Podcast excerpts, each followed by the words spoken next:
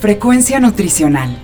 Un programa de información, análisis y orientación para una mejor calidad de vida a través de una buena nutrición y actividad física. Frecuencia Nutricional. Bajo la conducción del nutriólogo Rafael Díaz.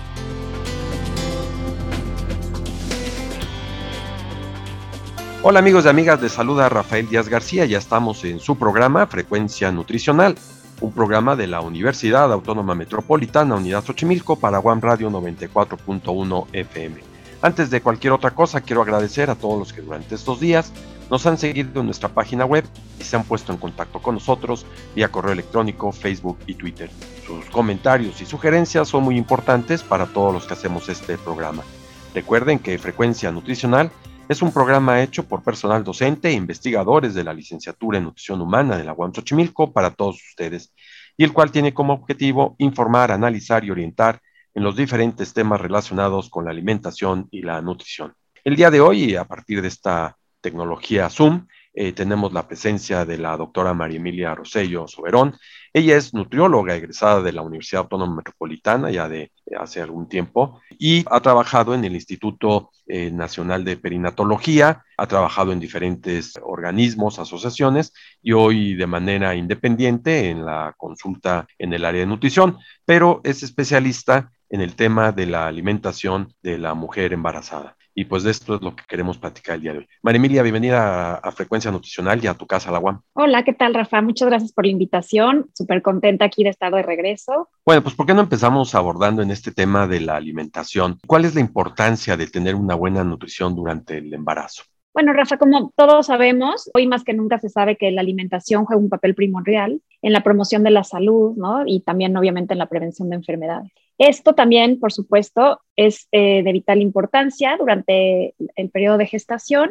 Y bueno, se sabe que durante el embarazo, la alimentación juega este papel, pues se sabe que llega hasta prevenir hasta un 30%, por ejemplo, el nacimiento de bebés con bajo peso al nacer, también se previene a través de la alimentación algunas complicaciones como puede ser eh, la prematurez y algunas también complicaciones congénitas digamos, esta tiene que ser de acuerdo a las características de cada mujer embarazada. ¿O hay un estándar en donde la alimentación puede ser tomada en cuenta para la mujer embarazada y ya entrarle en particularidades de cada una? Por supuesto, contamos con herramientas generales que aplican a la población en general de mujeres embarazadas y ya después, eh, ya de manera particular, bueno, pues sí, cada caso tendrá sus requerimientos específicos. Y estas recomendaciones las podemos encontrar pues justamente en guías alimentarias que constituyen una herramienta importante para nosotros los nutriólogos. ¿Y la preparación de una mujer en el embarazo, en su tipo de alimentación, tiene que ser planeado igual como el embarazo, la alimentación antes, durante y después del embarazo? Por supuesto, el estado de nutrición con el que una mujer embarazada inicia este periodo es fundamental. Y bueno, por supuesto que si este puede ser planeado, es mucho mejor. Se sabe, por ejemplo, el aumento de peso que se debe llevar a lo largo del embarazo depende de manera importante con qué peso inicia la mujer el embarazo. Por ejemplo, una mujer con bajo peso no va a necesitar aumentar el mismo peso que una mujer que empieza quizás con un sobrepeso. ¿no? En el caso de una mujer con bajo peso tendrá que subir alrededor de 12 a 18 kilos, a diferencia de una mujer que empiece el embarazo con sobrepeso, donde únicamente puede requerir a lo mejor entre 9 y 11 kilogramos. También, por ejemplo, hay vitaminas que se deben cuidar o se debe poner especial atención, como es el caso del ácido fólico, que ese debe eh, comenzarse a suplementar en un periodo eh, antes, ¿no? O periconcepcional. ¿Cuáles son las recomendaciones, si lo vamos viendo por etapas, que tú le podrías dar a una mujer antes del embarazo? Ya nos dijiste ahorita el caso del ácido fólico, si nos explicas por qué hay que darle ácido fólico, pero si hay algunos otros alimentos que tú pensaras que se tienen que incorporar, si hay algunos alimentos que se tendrían que restringir y esta parte que tú dices de los suplementos, como el caso del ácido fólico, ¿cuáles habría que dar?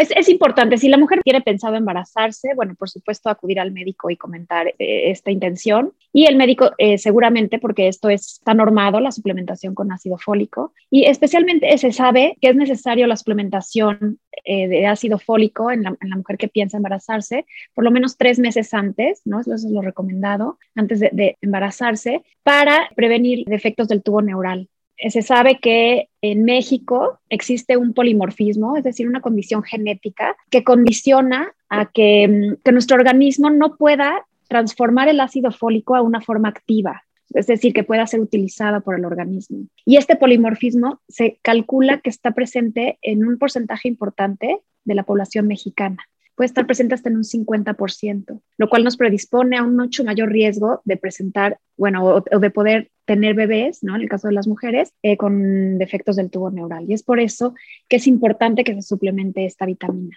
se sabe, ese es el caso del ácido fólico, ¿no? Por ejemplo, como les comentaba, el peso con el que se inicia el embarazo también es fundamental. Cuando una mujer eh, está con bajo peso, bueno, pues se recomendará un incremento porque no solo hay que asegurar el crecimiento y desarrollo del bebé a través de este incremento de peso de la mamá, sino que también hay que preparar a la, mamá para, por supuesto, para el parto, que implica un gasto de energía importante, y también para el periodo de lactancia. Entonces, la recomendación va a ser distinta ¿no? O el seguimiento de la alimentación va a ser distinta a lo largo del embarazo, dependiendo del peso que, con el que inicie la mamá. Por supuesto, se recomienda que la mamá inicie con un peso adecuado, Eh, para su estatura, para poder, pues bueno, llevar el embarazo de una manera más saludable. Algo importante que me gustaría resaltar es que eh, nosotros como personal de salud contamos con herramientas como son las guías alimentarias, de las cuales podemos nosotros echar mano para poder darle orientación alimentaria. Eh, cada país o existen diversos países en los que ha diseñado sus propias guías y esto lo hace con base en la cultura, en, no sé, en patrones de consumo alimentario, en la geografía, o sea, va a variar de país en país. Las guías normalmente cuentan con instrumentos ¿no? visuales que facilitan o que hacen pues más fácil hacer llegar la información que nosotros queremos a la población, ¿no? porque podemos contar con apoyos visuales. En México, como ustedes saben, están en la norma 043, que son eh, la norma que habla sobre los criterios para brindar orientación alimentaria. Está esta herramienta visual del plato del bien comer, que seguramente todo el mundo lo conoce. Y es una herramienta útil porque visualmente es algo muy fácil y que además la población está familiarizada con los alimentos que se presentan en este instrumento. ¿Y este plato del bien comer es el mismo plato para una persona normal que para una mujer embarazada o hay características diferentes? La imagen es exactamente la misma. Eh, lo único que nosotros podemos aprovechar eh, con la población de mujeres embarazadas es hacer recomendaciones específicas. Eh, es decir, aprovechar esta imagen y resaltar los alimentos que nos interesa que la población de mujeres embarazadas consuma especialmente. A mí me gusta mucho trabajar con mujeres embarazadas. Es una etapa de la vida en donde la mujer se encuentra muy sensible a recibir información. Es cuando más está pues pendiente quizás de su alimentación para promover un embarazo saludable, que su bebé nazca sano. Entonces están como muy receptivas, ¿no? A hacer Entonces es una etapa, a mí me parece ideal para poder brindar orientación alimentaria y que la mujer pueda adoptar hábitos alimentarios adecuados y que a lo mejor de una vez adoptados estos puedan permanecer después, hasta después del embarazo. Estamos en esta etapa previa al embarazo, de tipos de alimentos, eh, bajar grasas o mantenerlas igual, aumentar carbohidratos. Yo supongo que uno que habría que poner es calcio en la dieta. En fin, ¿cuáles son estos alimentos que más te recomendaría? Mira, Rafa, antes de empezar el embarazo, lo que yo promovería es una alimentación saludable. Por supuesto, hay que cuidar el consumo de grasas, el tipo de grasa que consumimos, ¿no? Tener cuidado con eh, las grasas saturadas, los ácidos grasos trans, etcétera. Y bueno, a mí me gusta siempre hacer tres recomendaciones que son muy sencillas, ¿no? Utilizando el plato del bien comer. La primera sería incluir por lo menos un alimento de cada grupo en cada tiempo de comida. Eso es muy fácil. Si pensamos en el desayuno, quizás, no sé, eh, unas quesadillas, ¿no? Que contiene tortilla de maíz y queso y acompañado de un plato de fruta. Con eso estamos cumpliendo esta regla, ¿no? De, incluir un alimento eh, por lo menos de cada, de cada grupo. Eh, la segunda regla que también a mí me gusta dar siempre para promover una alimentación saludable es variar los alimentos que consumimos. Es, decir, si en el desayuno comí el plato de fruta, no sé, papaya, quizás a la hora de la comida podemos elegir del mismo grupo o otra fruta o alguna verdura para variar, para que sea algo distinto. Y en la cena igual elegir otra, otra cosa distinta. Sabemos que no existe un solo alimento que contenga todos los nutrimentos que necesitamos y es por esto que a mayor variedad estamos garantizando pues que, obtengamos todos los nutrimentos que nosotros necesitamos. Como tercera regla es realizar, bueno, cinco comidas al día, tres comidas mayores, desayuno, comida y cena, y dos refrigerios, es decir, dos colaciones, uno a media mañana puede ser y uno a media tarde, Y bueno, esto, son estas tres reglas que me parecen sencillas. Y, y que esas colaciones no te refieres a churritos, ni papitas, ni cosas por el estilo. También estamos hablando de cosas saludables. Así es, por supuesto que la elección de alimentos siempre es importante y habrá que elegir pues una, el consumo de alimentos pues naturales, ¿no? En la mayor medida posible. Y durante el embarazo, también supongo que debe de haber un tipo de alimentación y esta cambia a lo largo del mes de gestación. Por supuesto, es muy curioso y, y, yo en varias ocasiones y seguramente ustedes lo habrán escuchado, eh, esta frase de hay que comer por dos, como siempre es la pregunta. ¿no? Sí quizás existe como esta creencia de, bueno, estoy embarazada y entonces tendré que comer el doble para, poder asegurar que mi bebé esté recibiendo lo suficiente. Y hay que ser muy cuidadosos con esto. E incluso, como me decías, si cambiaba mes con mes, se sabe que a lo, largo del primer trimestre del embarazo, la alimentación en cuanto a cantidad debe ser exactamente la misma. El aumento de, requerimientos de la necesidad de energía ¿no? por parte de la mamá aumenta básicamente para garantizar que el bebé crezca adecuadamente y que la mamá pueda prepararse para la etapa que viene después, que sería el periodo de lactancia.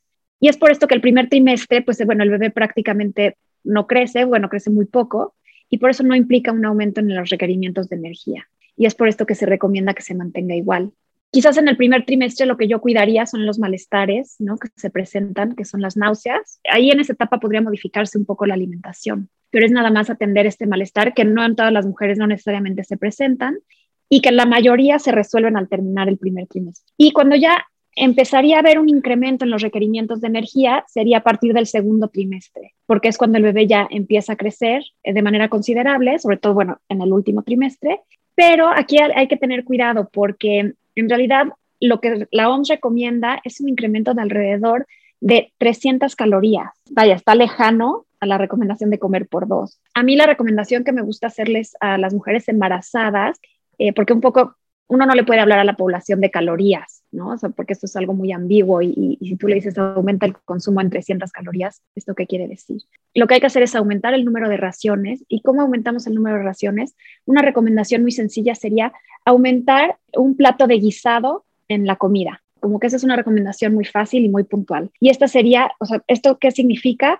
Bueno, pues en el entendido de que en México el guisado generalmente combina dos o más grupos de alimentos. Entonces, por ejemplo, puedes aumentar, si tu guisado va a ser arroz con, no sé, huevo y frijoles, aumentar una ración de, este guisado. Esa sería la recomendación. Oye, eh, y, digamos, pero esto eh, pensando en el primer trimestre del embarazo y en los subsecuentes, ¿cuál sería la característica? El primer trimestre se queda igual, prácticamente, ah, atendiendo quizás los malestares y el, el, aumento de este consumo de energía, que, que me refiero de las 250, 300 calorías que ya es en el segundo trimestre. Es a partir del segundo trimestre, así es. Y, y para el, el, tercer trimestre hay alguna característica, es igual. Es igual, es igual. Y algo, muy importante que me, gustaría resaltar, Rafa, es, por supuesto, acudir a las consultas de control prenatal, siempre conforme el médico lo indique, normalmente son cada, cada mes, eh, donde se hará la vigilancia del peso también, ¿no? En estas consultas. Y esto es importante porque, pues con la vigilancia mes con mes del peso, bueno, pues se podrán ir haciendo recomendaciones específicas, no solo eh, eh, relacionadas con el aumento de peso, sino también, pues habrá que vigilar si hay anemia o no en la mujer, ¿no? Cosas muy específicas que habrá que vigilarse y que son importantes. Con estudios de laboratorio, supongo ese tipo de cosas, ¿no? Oye, ¿y cuánto tendría que ir aumentando una mujer embarazada mes tras mes en el embarazo? Porque pues también esto es algo muy típico. ¿no? Que dicen, tienes que subir un, kilo por mes. Un kilo por mes, ¿no? Esto, esto en realidad es, es, una recomendación pues bastante general, la de un kilo por mes, y que como te comentaba en un principio, no se puede aplicar a todas las mujeres. En realidad, bueno, en el primer trimestre la mujer prácticamente no debería modificar el peso. Como les comenté, el bebé prácticamente no crece nada en, este, en estos tres meses de embarazo. Y donde empezamos a notar un incremento es a partir del segundo trimestre. Las mujeres con bajo peso se requiere que a lo largo de todo el embarazo eh, aumenten entre 12 y 18 kilos. Y esto tiene que ser de manera gradual, ¿no? Conforme va avanzando el embarazo. ¿A qué me refiero con bajo peso? Eh, bueno, pues son las mujeres que inician con un índice de, masa, un índice de masa corporal menor eh, de acuerdo al CDC, menor a 18.5. Las mujeres eh, que comienzan el embarazo con un peso normal deberán aumentar entre 11 y 16 kilogramos. ¿Y a qué me refiero con un índice de masa corporal normal? Cuando se encuentra entre 24.9 a 29.9. Eh, las mujeres que tienen sobrepeso o que inician el embarazo con sobrepeso, se recomienda que aumenten entre 7 y 11 kilogramos. Y las mujeres con obesidad, que es un índice de masa corporal de 30 o más, se recomienda que aumenten entre 5 y 9 kilogramos. Durante todo el embarazo. Durante todo el embarazo. Y, hay una cuestión que, que, me gustaría abordar. Pues el público nos escribe al Facebook, al correo. Y hay una alumna de la carrera de nutrición de la UAM, Yolanda Vázquez Sánchez, quien durante uno de los trimestres llevó a cabo una investigación documental sobre guías alimentarias. Y esto lo trataron de hacer en el caso sobre todo de adolescentes. Vieron que pues existen algunas recomendaciones de la Academia Nacional de Medicina en el año 2014, que hay poca literatura realmente de guías alimentarias para mujeres embarazadas. Y sí me gustaría saber si tú eh, nos puedes plantear si en realidad estas guías existen como tal y es que hay alguna específica que pudieses decirlo fuera ya de la NOM 043. Mira, Rafa, eh, las guías alimentarias lo que tienen es que son para población en general, ¿no? Y, nos sirven para brindar orientación alimentaria ¿no? a población, como les dije, a un grupo grande de, personas. Y cuando nosotros damos, como ya nos vamos a, cada caso, bueno, pues entonces sí se, se tratará de manera particular. Las guías alimentarias nos sirven como base para poder nosotros, como guía, ¿no? Como su nombre lo dice, para podernos pues establecer como los principales puntos. Pero bueno, en el caso específico de las mujeres adolescentes que, se embarazan, hay que ser cuidadosos. Una mujer embarazada adolescente se considera un embarazo de alto riesgo y aquí sí habrá que hacer una vigilancia muy eh, puntual y muy cercana, ¿no? A lo largo del embarazo, porque bueno, sabemos que en la adolescencia la mujer está creciendo, que están sus requerimientos aumentados y que el embarazo, bueno, pues implica obviamente un incremento aún mayor. Entonces, la vigilancia aquí tiene que ser, como les dije, más puntual, más estricta, más cercana y también algo que a mí me gusta, pues también requerirá como de un acompañamiento emocional, que a veces lo dejamos de lado y que también lo requiere la, mujer adolescente que se llegue a embarazar. Es parte de em, su alimentación. Así es, como que a veces hablamos de alimentación nada más en, el aspecto biológico o, fisiológico y en realidad también hay una parte importante que es la salud mental que hay que cuidar hoy, ¿no? Como más que nunca todos sabemos. Y sobre todo cuando hoy el embarazo en adolescentes está creciendo y no se diga lamentable hasta en el caso de niñas, ¿no? Por supuesto, es una condición muy delicada y que hay que atender de manera integral. Oye, y, bueno, poquito en este escenario, ya tuvimos la cuidado de decirle a una mujer cuando se quiere embarazar, ya hablaste de algunas recomendaciones en la propia dieta de la mujer embarazada, igual eh, restringiendo algunos productos de la elevación de grasa, ese tipo de cosas, quizás el calcio sea importante, el ácido fólico, eh, seguirlo dando,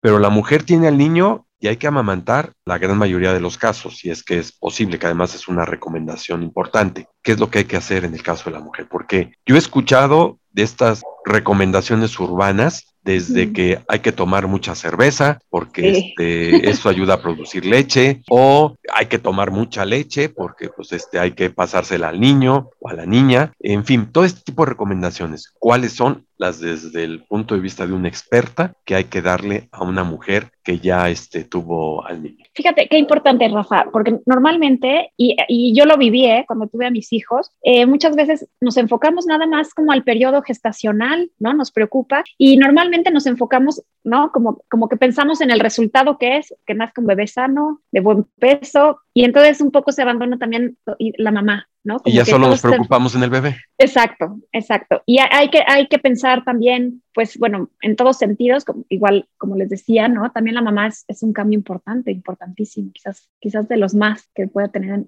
a lo largo de su vida, pues prepararla en todos sentidos. Y parte de esta preparación es prepararla para el periodo de lactancia, que esta debe ser, por supuesto, bueno, un poco iniciar si se puede antes del embarazo para ir creando esta conciencia, pero como les decía, el embarazo es un momento eh, ideal para, para también trabajar este tema de la lactancia con la mamá. El periodo de lactancia, aunque parezca increíble, implica un, mayor gasto energético un mayor gasto energético eh, que el embarazo. Entonces la mamá se prepara a lo largo del embarazo, incluso eh, se queda con reservas de grasa para poder enfrentar este gasto de energía tan importante que implica la lactancia. Entonces, por eso es importante garantizar eh, el aumento de peso que yo les comentaba, ¿no? Con base en el inicio, con el, peso en el que se inicia el embarazo, para poder tener las reservas suficientes para producir la leche. También implica un, desgaste físico porque hay que, o sea, cuando una mamá mama, amamanta de manera este, exclusiva, bueno, pues no puede recibir apoyo de nadie más. Cuando es alimentado el bebé con un leche que no sea materna, bueno, pues alguien puede entrar a ayudarle, ¿no? Y yo le doy, pero cuando es sola, pues está ella y implica un gasto importante. Entonces hay que prepararla también. Y yo creo que es importante también crear la conciencia de las ventajas que tiene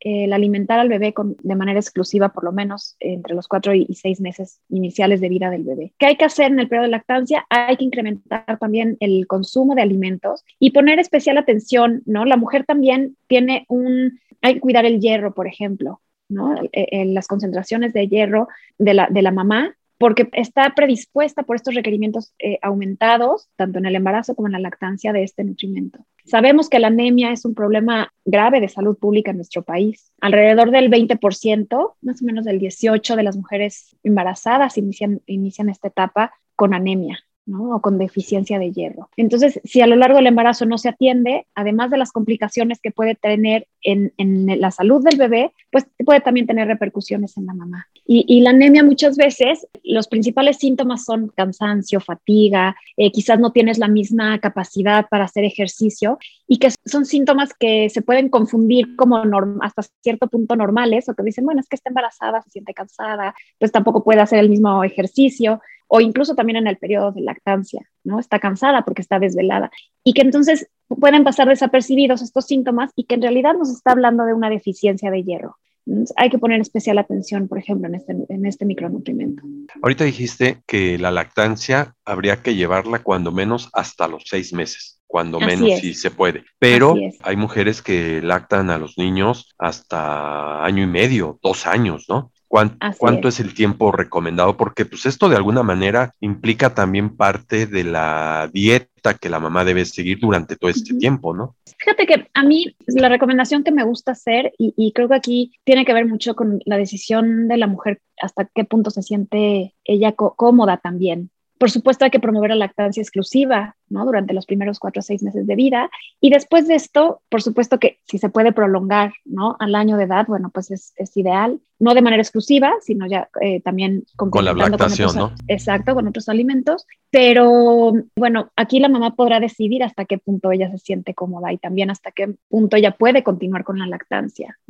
Y ahí sí es algo completamente respetable, o sea, respetable, es un punto que la mamá tiene derecho a decidir porque también se trata de su cuerpo. Claro. Y este, yo sé que no es tanto con la alimentación de la mamá, sino del niño, pero es la mamá la que lo aporta, el famoso calostro, que siempre se habla al principio, la primera alimentación que el niño tiene, ¿no? Lo importante que es, no sé si algo nos podías decir al respecto. Así es, el calostro es la primera leche que produce la mamá y bueno, incluso físicamente, o sea, si tú lo ves, es distinto a la leche ya madura. El calostro es una, es una leche de, color amarillo, ¿no? Como, como, sí, como amarillento y ya la leche más madura es, es ya un tono más hacia como lo blanco. El calostro es una forma como de vacunar a nuestros hijos la mamá a través del calostro le pasa una cantidad inmensa de, defensas y protege al bebé de, vaya, de infecciones, también le ayuda al sistema, a, la digestión, es una leche que es muy eh, amigable para el bebé. Y, bueno, además, por supuesto que está la parte del vínculo afectivo que se crea entre la mamá y, el, bebé